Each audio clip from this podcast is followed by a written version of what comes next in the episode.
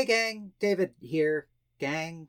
What are we calling you guys? Screeners? Timers? First timers? None of that is anything. David, our fans are obviously called screen testers. But you know what is something? iTunes. Still the biggest place people get podcasts. So if you haven't, we'd really appreciate it if you'd subscribe to us on there to get all the latest episodes as soon as they come out. And then while you're there, if you could also like the podcast, maybe even write us up a review, that'd really help us out. Thanks, screen testers. And with that,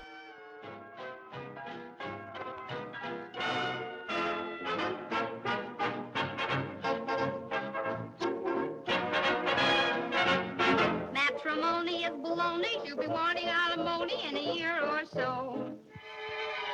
Still they go and shuffle, shuffle off to Buffalo. When she knows as much as we know, she'll be on her way to Reno while he still has dough.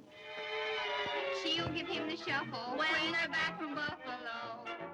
Hello, and welcome to the Screen Test of Time, the podcast where we watch every movie ever nominated for Best Picture. Once we've seen all the movies in a particular year, we will tell you if the Academy's choice has stood the screen test of time.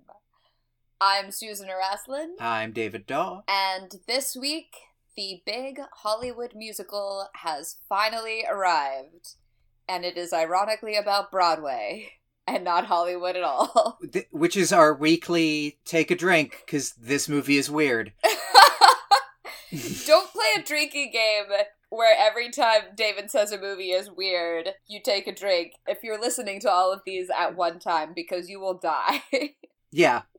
It is so weird that this movie spends three fourths of its running time going into the minutia of like, this is a Broadway show. We're like putting on a real show on a stage. This is a staged performance. And then the last 20 minutes are a Busby Berkeley musical that would make absolutely no sense on a stage. Just, it would be utter fucking nonsense. you also just would not be able to stage it. I mean, Oh, yeah. one thing that I will say to its credit is that I'm excited to see a musical number that, or I guess it's really like three musical numbers that are staged for a camera or several cameras and not just, okay, well, we set a camera in the 10th row of a theater and shot whatever was on stage. But that is literally the last 20 minutes of this of this movie. Yeah.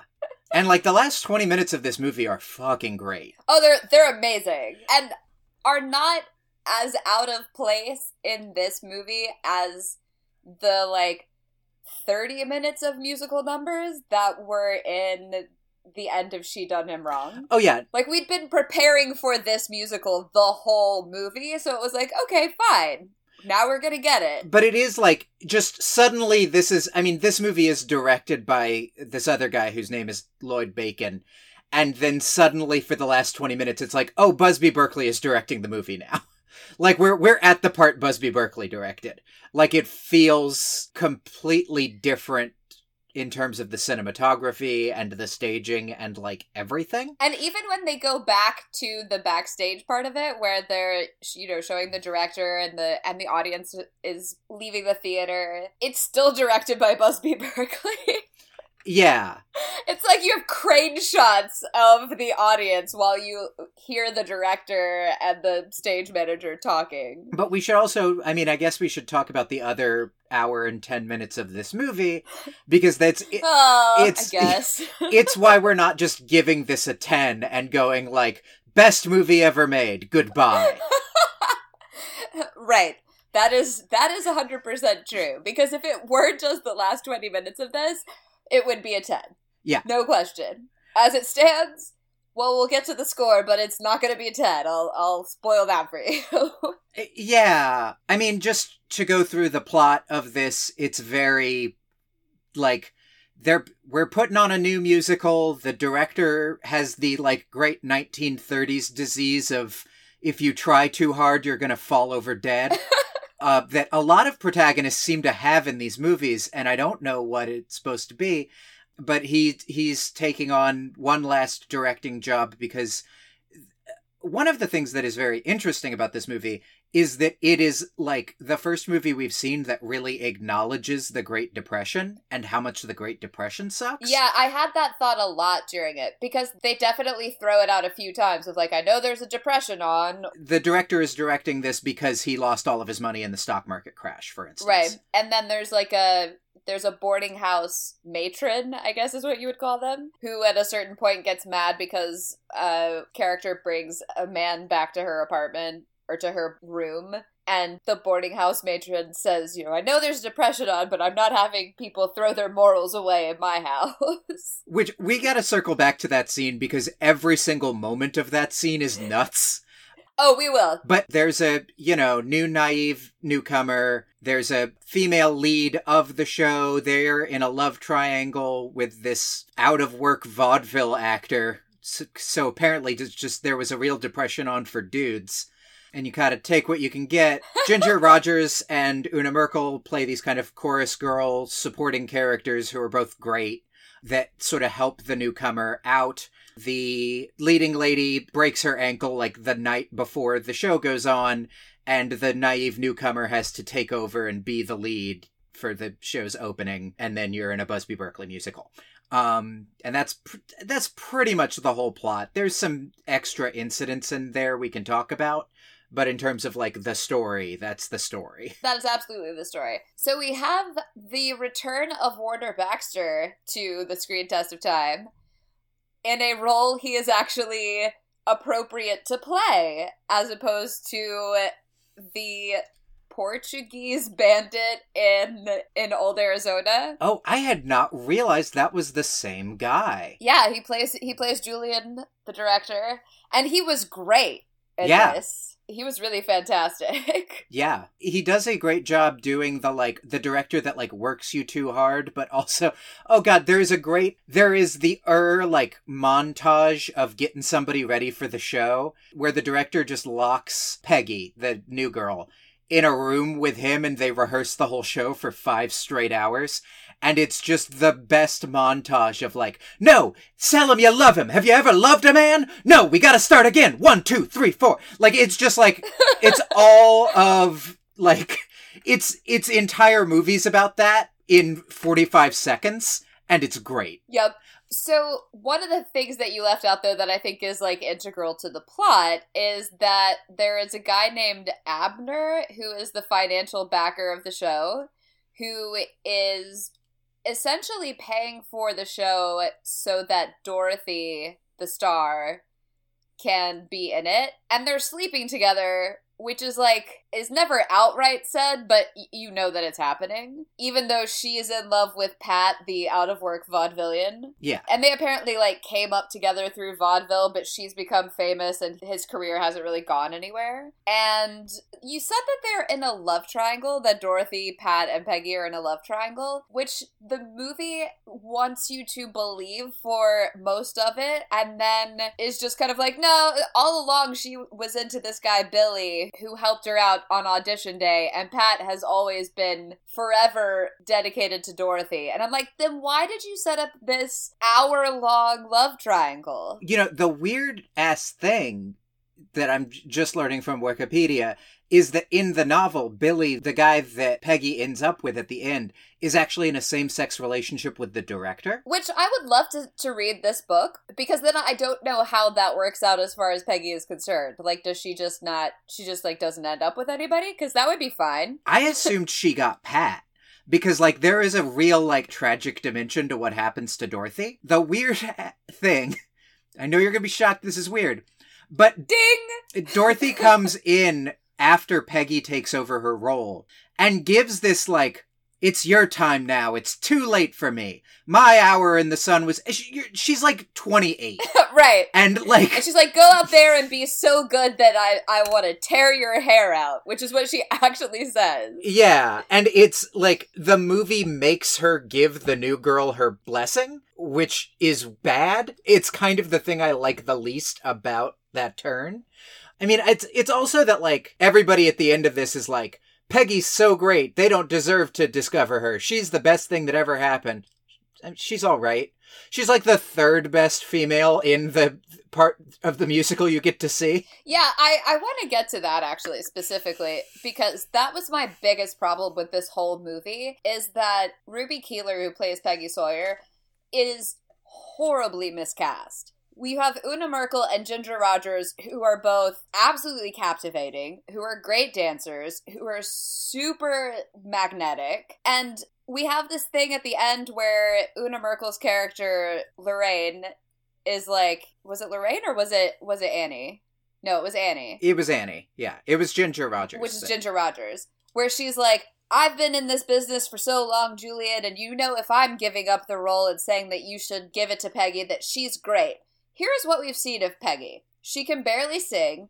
Every time she's in a dance rehearsal, she is flailing like she is drowning and trying to save herself. At one point, she faints during rehearsal. There is no indication in any part of this movie that she's like just a, a star waiting to be discovered. Yeah, there's no like scene where like she tries the big number from the show and is super magnetic at it and they're like, "Well, too bad you're not the lead." Like that n- that never happens. It's just suddenly Ginger Rogers is like, "Peggy's the greatest thing that ever happened. You have to make her the lead."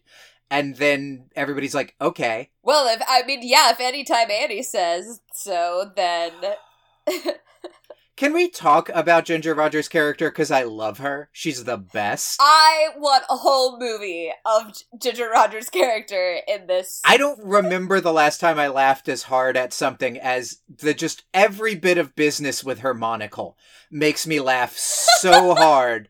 She shows up with a monocle and the like fake non-specific European accent to try and differentiate herself from all the other chorus girls. Oh, I thought it was very specifically English because she said that she'd spent some time in like some provincial part of England when Lorraine asks her where she's been. And she's holding at the audition, she brings a Pomeranian puppy with her. Right, but the bit is she just immediately abandons that accent and is immediately found out, but then keeps going with it anyway? Like, just is that committed to her fake British accent? And at one point, she has this monocle and it gets knocked off her into the row in front of her of the chorus girls. And the girl in front of her, like, stomps on it with her heel and breaks the monocle. And Ginger Rogers just gives the best, like, eh, what are you gonna do, take? And then takes another monocle out of her breast pocket and puts it on. And I laughed so hard. Oh, it was so good. It was so good. Oh, and she's wearing like a tweed vest and a little cap. She has this whole very like feminized newsboy thing going on. it's it's very cute. But yeah, she and Una Merkel were both so wonderful that I I could not grasp how Peggy Sawyer was supposed to be somehow better than Lorraine and Annie. I can't figure out like anything about Peggy because there's this thing where like she's super duper naive, but then like always plays shit in this way where I'm like, is she, does she know she's doing this? Like she consistently is like, oh, I can't do that tonight. I have 47 dates. and at some point you're like, is she naive or is she just playing literally everyone? And then at the end, I guess you're supposed to go like, oh no, she actually was that naive. She just naively flirts with literally every dude, basically in the entire movie. Which, like, fine, except that she's so boring. Yeah. She also just like goes along with anything to go to go back to the boarding house scene, which is super bizarre. The love interest guy, Pat Denning, who is a garbage person like all male leads in 1930s movies. gets roughed up by the mob because the lead is supposed to be sleeping with the wealthy industrialist dude who's bankrolling the show, uh, and she's actually Are they the mob, or are they just, like, members of the local one IATSE stagehand? I mean, like gray area, but like they're they're like they're they're definitely on the mob end of the Teamsters if they're Teamsters. Like they're they're Right. They are I I think supposed to be like actual mob people because everyone when the director calls them up is like I don't want to be involved with them. They rough up this dude and Peggy sees it and so she brings him into her boarding house to like clean him up and treat his injuries and then the like matron of the boarding house finds them and immediately just kicks her entirely out of the boarding house and Peggy doesn't bother to explain anything. She just immediately is like, if you're kicking him out, you're kicking me out. Like, voluntarily gives up her place to live. And then just shrugs and, like, gets a suitcase out from underneath her bed and just packs up everything she owns and leaves. Yeah, that was a really strange thing to me for for a number of reasons because the only relationship that she and Pat have is uh, it's the same day where she's fainted at rehearsal. He finds her in the hallway and like they have this whole exchange that's really cutesy about how he's gonna be her doctor or whatever. And then rehearsal is over and Dorothy is leaving with Abner, the like rich old gross guy who slobbers all over all of the dancers and who's funding the show. And then he gets beat up and then she's like, "Well, now it's my time to be your doctor." And I'm like, "For real?" yeah. You would risk where you live for this guy you've had a 5-minute conversation with who was like, "Oh man, sorry you fainted. Maybe you shouldn't stand up." Literally anybody would have done that. Yeah. There's this thing of like it it then just never comes up again. Like it it's an excuse for her to spend the night at his place. But then just like nobody's ever like, "Hey, do you have a place to live? Like are you are you sleeping on the street? What is happening with you?" Which is his place by the way. So she's like, Well, where are we gonna go? And he says, Well, I guess we could go to a hotel. And that was the point where I was like, Is this like a setup for them to sleep together? Because he's suggesting they go to a hotel. And she says, Well, it better be cheap because I only have a dollar and a half in my pocket. Which every time there's anything like that from an old movie, I just like crack up with uh, sadness. Because I'm like, ha ha ha ha, a hotel in New York for a dollar and a half or for anything under a hundred dollars. And he says, "Well, we could go back to my place." And she asks Yeah. how it is or whatever, and he says, "Well, you know, it's not grand." And then they go to his apartment, and it's like three times the size of my one bedroom apartment. yup. the bedroom is massive. There's like a queen bed in it that doesn't touch any walls except for the headboard or even come close to them. And then she does have a moment where he's gonna sleep on the couch, I guess, and so she locks the door. And that was the point where I went, okay, great. So she's not literally trying to steal Dorothy's man. But I I also didn't really feel like there was that much chemistry between her and Billy. And that really was all on her because he did all of the lifting in that flirtation. He was charming beyond words. Yeah, but I still was like, when, because the setup to her confessing that she loves him is the director going like, haven't you ever loved anybody when he's like mercilessly rehearsing her right before the show. And she goes like, yeah. And I'm like, oh, it's Pat. Like I did not realize like, oh, it's supposed to be Billy? Oh, I felt exactly the same way. I was like, oh, so she actually does have this unrequited love for Pat. Yeah. All right. That is crappy, but whatever. But nope, it's apparently Billy, who she has had very few scenes with. Though I love the way that they meet, which is she goes to the audition at the beginning and she's like, I, got, I have to see the head guy. And people are pointing her to a door and she is about to go in when a guy comes out and is like, hey. And they all pointed her to the men's bathroom. And then she goes to another door and opens it, and for whatever reason, Billy is like in his underwear and an undershirt getting dressed. And and is like just keeps getting dressed. It says, you know, stick with me, kid. I'll I'll take you where you need to go. But he's not creepy about it at all. Yeah, no, he's very like sweet and charming and like seems to genuinely be like trying to do the best he can for her, unlike almost everybody else in this movie. At least in that scene, is k- kind of being a jerk to her. But my question is why?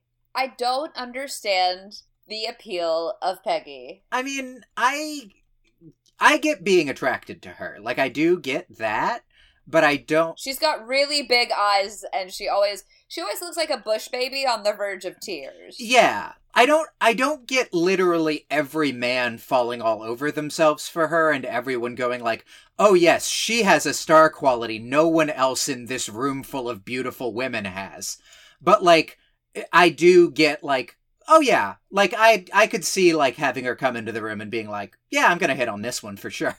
So Billy falling for her doesn't strike me as that weird it's that everyone falls for her that I'm like, really? Because, like, literally, Ginger Rogers is right there. and if Ginger Rogers were not, Una Merkel is right there. Yeah.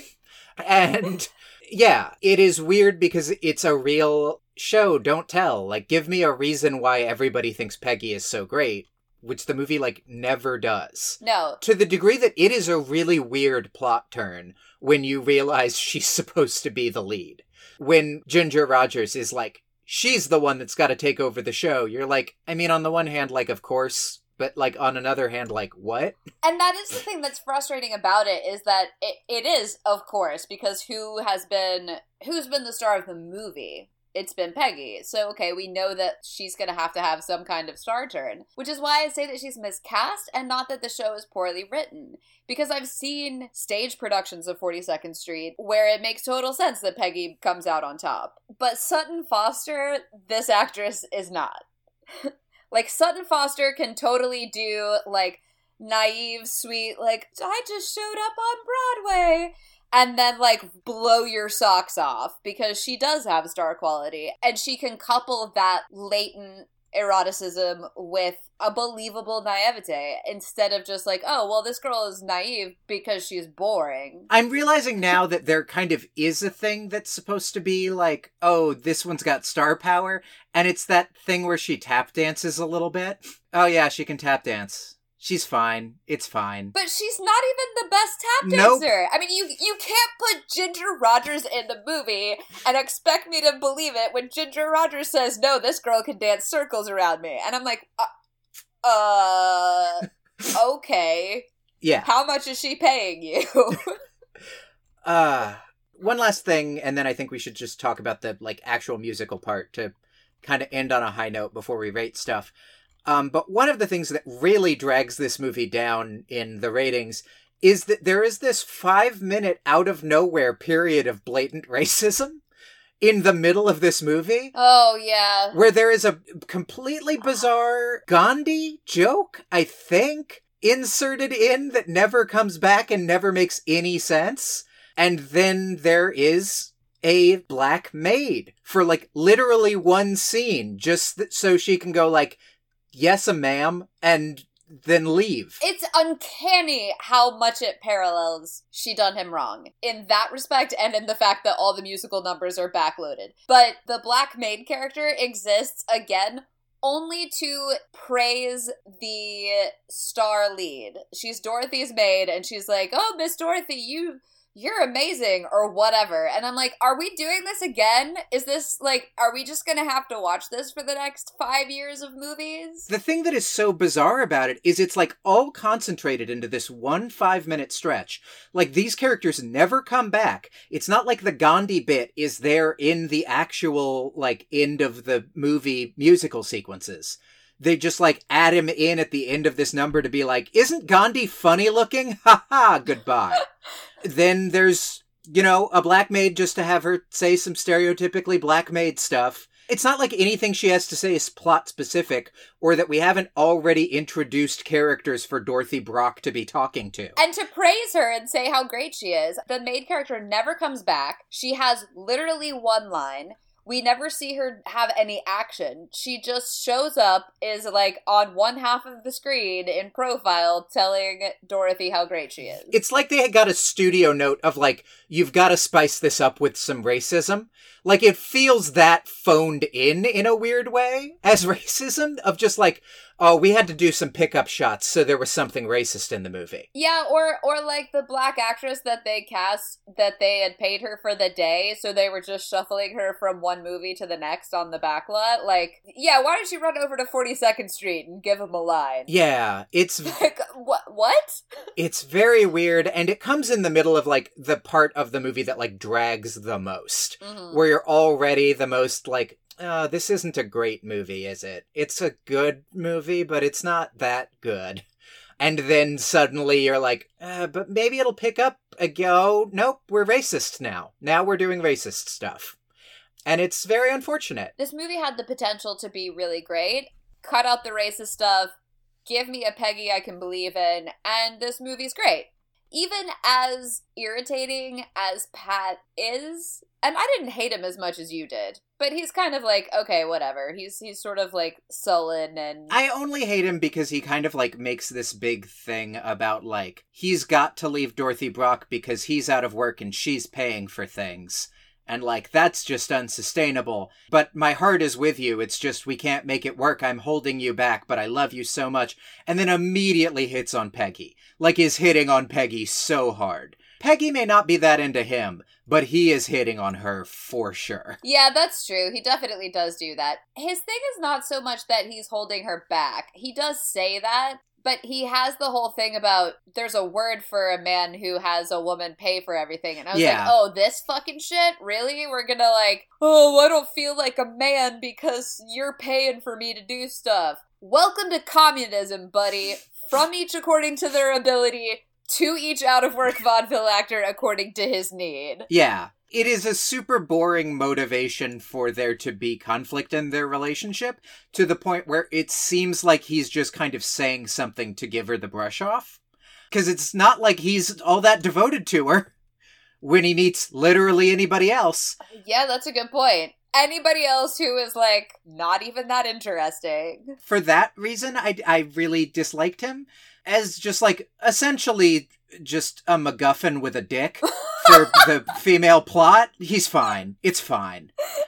Like it, it- whatever. Um, Oh, that is that is a rough, rough beat. MacGuffin with a dick. Yeah, so to talk about the end of this, I do want to interject here because there is a plot point that is important going into the musical. So they've been rehearsing for five weeks, and they have their, I guess, their dress rehearsal in a studio in New York. The studio looks like, by the way, a full on Broadway theater with a fly system, which apparently they've just been renting for rehearsals. yeah. And Julian is like, okay, well, you know, this show is not even ready for us to open tomorrow in Philadelphia. And everyone is like, Philadelphia? But I thought we were going to Atlantic City. I thought we were going to Atlantic City. And Pat has left New York to go to Philadelphia to like try to find theater work. And so Dorothy is like, "Oh no, but I'm but why did it have to be Philadelphia?" And like Pat is such a MacGuffin with a dick that he moves the whole show the day of their like the day before their opening to a completely different city. and like th- yeah i did kind of logistically go like how does that no one drops out of the cast we're literally going to go to a different state find somewhere to live good luck the day before the show opens And the movie opens with a shot of an equity, which is the actors union, a shot of an, an equity contract. And I'm like, I don't, I mean, I don't know a lot about equity contracts in the 30s, but I feel like surprise you're going to Philadelphia tomorrow would be in super violation of a union contract. yeah Maybe I'm wrong. Maybe equity didn't really like have very much say back then, but uh, I kind of feel like union in the 30s probably stronger than now.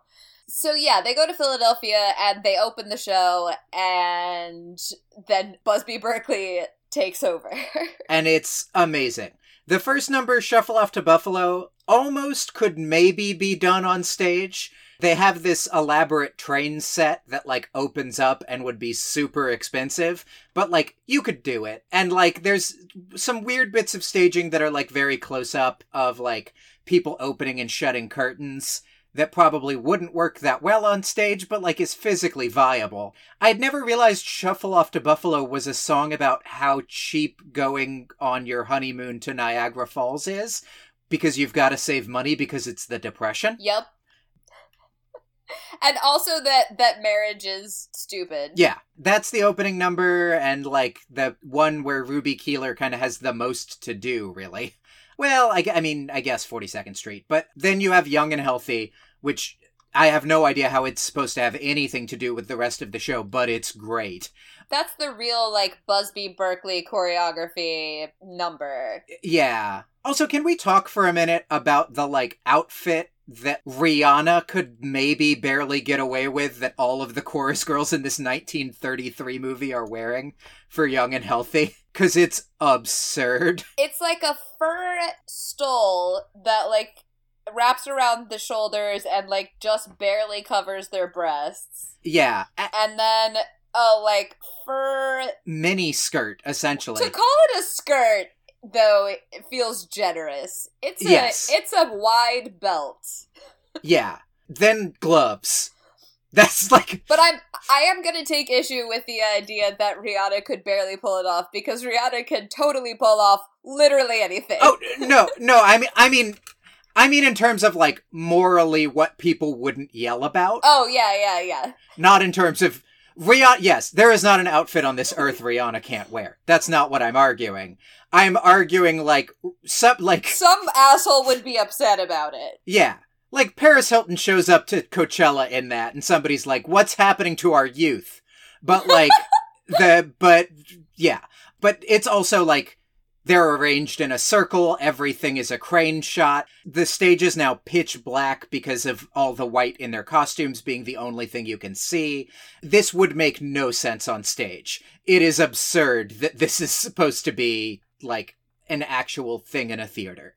Um There's absolutely no way that this choreography would read in a theater. I mean, I guess it would look like, okay, they're tap dancing in a circle, but it is totally staged for the crane shot. It is the classic Busby Berkeley, like, looks like you're looking at something through a kaleidoscope. yeah. Amazing number. The most like this would make no sense on stage thing is the ending of the number, which I love, which is a tracking shot through the legs of all the chorus girls who are arranged in a circle.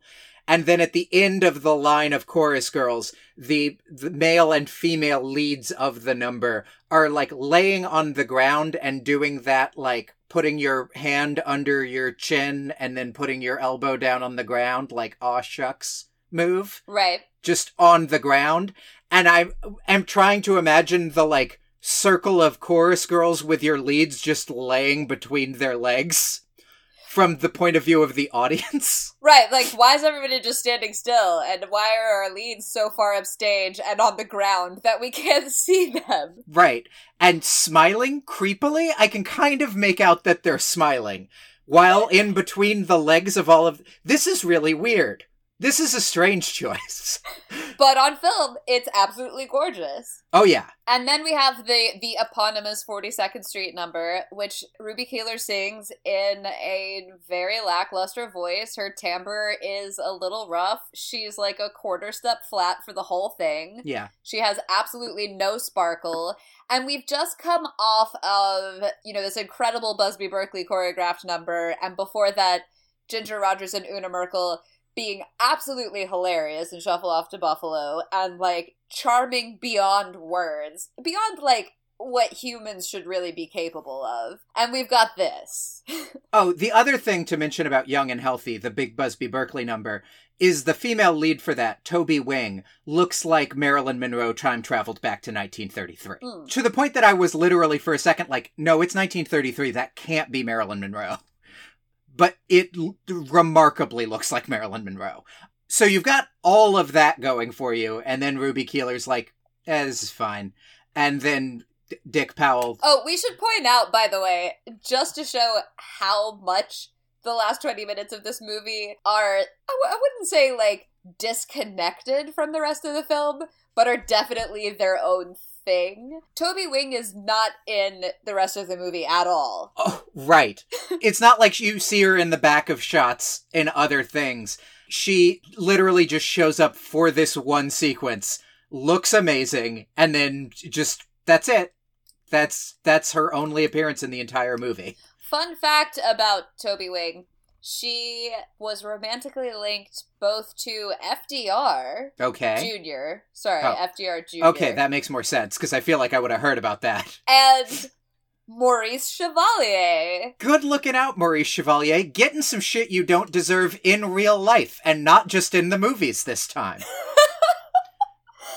Not just in Ernst Lubitsch films. Apparently, absurdly hot women actually do just throw themselves at men that look like Maurice Chevalier. or just who are Maurice Chevalier. Yeah. Maybe it's just him. I don't get it, but you know, apparently ladies got it in the 30s. Anyway, moving on to 42nd Street, the number. The choreography is great and carries it because Ruby Keeler sure as hell doesn't. and and she only sings the first verse and then we get into like it's a huge and I mean huge crowd number. The sta- the stage like doubles in size. The the theater stage. The stage. is an airplane hangar. Yeah. Yeah. There's also a great shot that starts in an apartment to have kind of like this domestic abuse dance number. Um different time, but then goes out the window of that apartment to the huge airplane hangar street set where there's now like 30 more people walking down the street dancing and it's amazing. she falls out of a window and is caught by a dancer. right. and then goes straight into dancing and then is like choreographically stabbed and it's like oh no it's tragic but then everybody just keeps dancing and it's fine there's also like five cars that are on stage Right.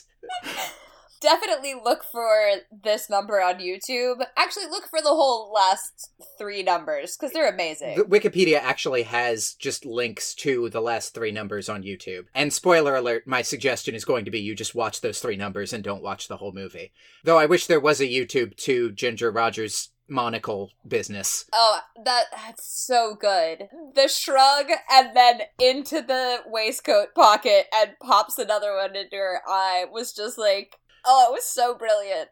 But the staging of 42nd Street, the actual number, is so brilliant and so extravagant and so like cast of thousands, not really, but like a lot of people. Yeah. that the ending of the film is kind of unintentionally hilarious because you see this huge number where Ruby Keeler is like, eh, she's fine. But a woman falls out a window and is caught and just jumps up and starts immediately dancing and there's cars on stage and these elaborate sets and everybody is just losing their fucking mind on the floor, like just going all the way. And then everybody walks out and is like, well, at least they got a good lead. That director's a piece of shit though. He's worthless and didn't do anything good. Um, Just which is mind blowing because she's so milk toast and and he has directed a number that broke space and time. The the musical is so amazing that just the laws of physics can't contain it. ah, And like and and yet everyone's reaction is like, "Oh, he's so lucky to have found that lead." What? yeah Um. uh, uh, which i also i don't understand what the point of that was. Like and and then julian like throws himself off of a bridge because he lost all of his money in the in the stock market crash and he's not even a respected artist. Like what is the what's the point for this? I mean, I think it's intentionally supposed to be that, like, it is supposed to be that they're wrong, but they're so wrong that it's not like, it's not like when somebody argues over, like, what Fleetwood Mac song is best and they have a bad opinion, but it's still a pretty good song. It's like walking out of the third Transformers movie and going, that's the best Marvel movie that was ever made. like it just doesn't, it's like not a, that's not a thing. Um, that's, that's factually not what that thing was. Um, oh my god imagine saying it was the best transformers movie even yeah. But yeah, so to scoring this movie, I guess we should we should get there. Yeah, I mean, like we say, the last 20 minutes, I think that's the longest stretch of like perfect movie that we've watched is 20 minutes. Yes. That should be reflected in the score, but also and and like the rest of the movie isn't like garbage. It's not like it's like in old Arizona for the first hour and then suddenly is great. It's mediocre. it's not even five star final for the first Yeah. hour, and then Yeah, it's like it's fine. I'd give the rest of this movie like a five, and it, probably I'd bump it down to a four because of the weird five minute racism interlude. But then that last twenty minutes is really, really solid. So I want to get like seven. Yeah, seven. I'm gonna say a seven. Yeah. I'm gonna agree with you that minus the racism scene, it's a five. The racism scene bumps it down to a four because it's not that the whole movie is racist. We're like we're not dealing with that again. Adding the ten on top of it and dividing by two, that that gives us gives us a seven. Yeah.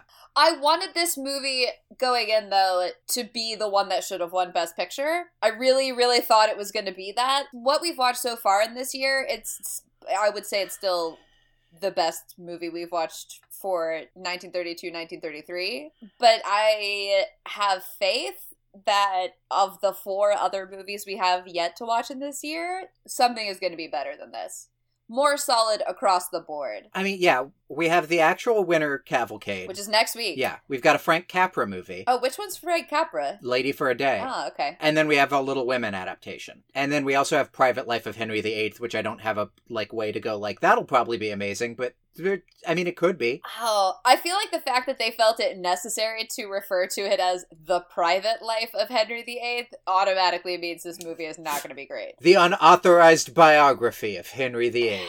Uh, yeah. It's like the Tudors for 1933. Yes. But yeah, this could still win Best Picture, but it isn't the like slam dunk. Oh, this should have been Best Picture that I wanted it to be going in. Again, like we haven't watched the rest of the movies. This may be the this may be the best movie of the year. But I feel like there's definitely there's definitely some room here. Nobody is going to have to like really pull ahead in a way that I wouldn't expect. I feel like we've actually watched movies that overall were better than this. You know, I'm actually going to say Smiling Through I think was better than this. I'm not gonna. I don't know. I don't know about that. I mean, Smiling Through had its moments, but it also had. It was bizarre. yeah. I mean, I, I will say, like, All Quiet on the Western Front is better than this movie. oh yeah. It is a better movie that does harder things and succeeds at them more often than 42nd Street does. But, like, this is kind of the first time when we watched a musical, I was like, yeah, we're fucking watching a musical. It's finally happening. Um, instead of, like, five reprises of the same song. or let's just have a romantic comedy where occasionally there's, like, a small musical interlude Right. there's kind of a roller coaster of the, your reaction to this movie because at first you're like, all right, 42nd Street, we're doing it. And then you're slowly kind of ground down. I remember specifically when they just kind of have the Lloyd Bacon directed choreography toward the beginning of the movie going like, oh, I guess this is like watching like American Graffiti before Star Wars where you can like, oh, there are these moments of the camera movement of Busby Berkeley, but he's not Busby Berkeley yet. And then we'll get there and it'll be amazing three movies from now, but like he's still figuring out how to nope. No, he's he's got it. He's Yeah. got it. And one wonders if the rest of the movie would have been better if he had directed the whole thing. And I guess we'll find out before we're done with this project. So next week we are watching Cavalcade, which is the actual winner of 1932-1933 and has a really beautiful poster. Yep.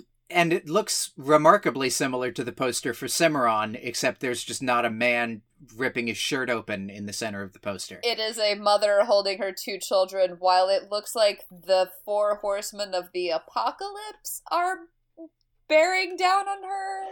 yeah. So we'll see how that turns out. Uh, until next week. That was a movie. That was It- that was two movies. It was two movies, and one of them was fantastic. Watch the second one. Don't bother with the first. Yeah, not really. Bye, everybody. Bye.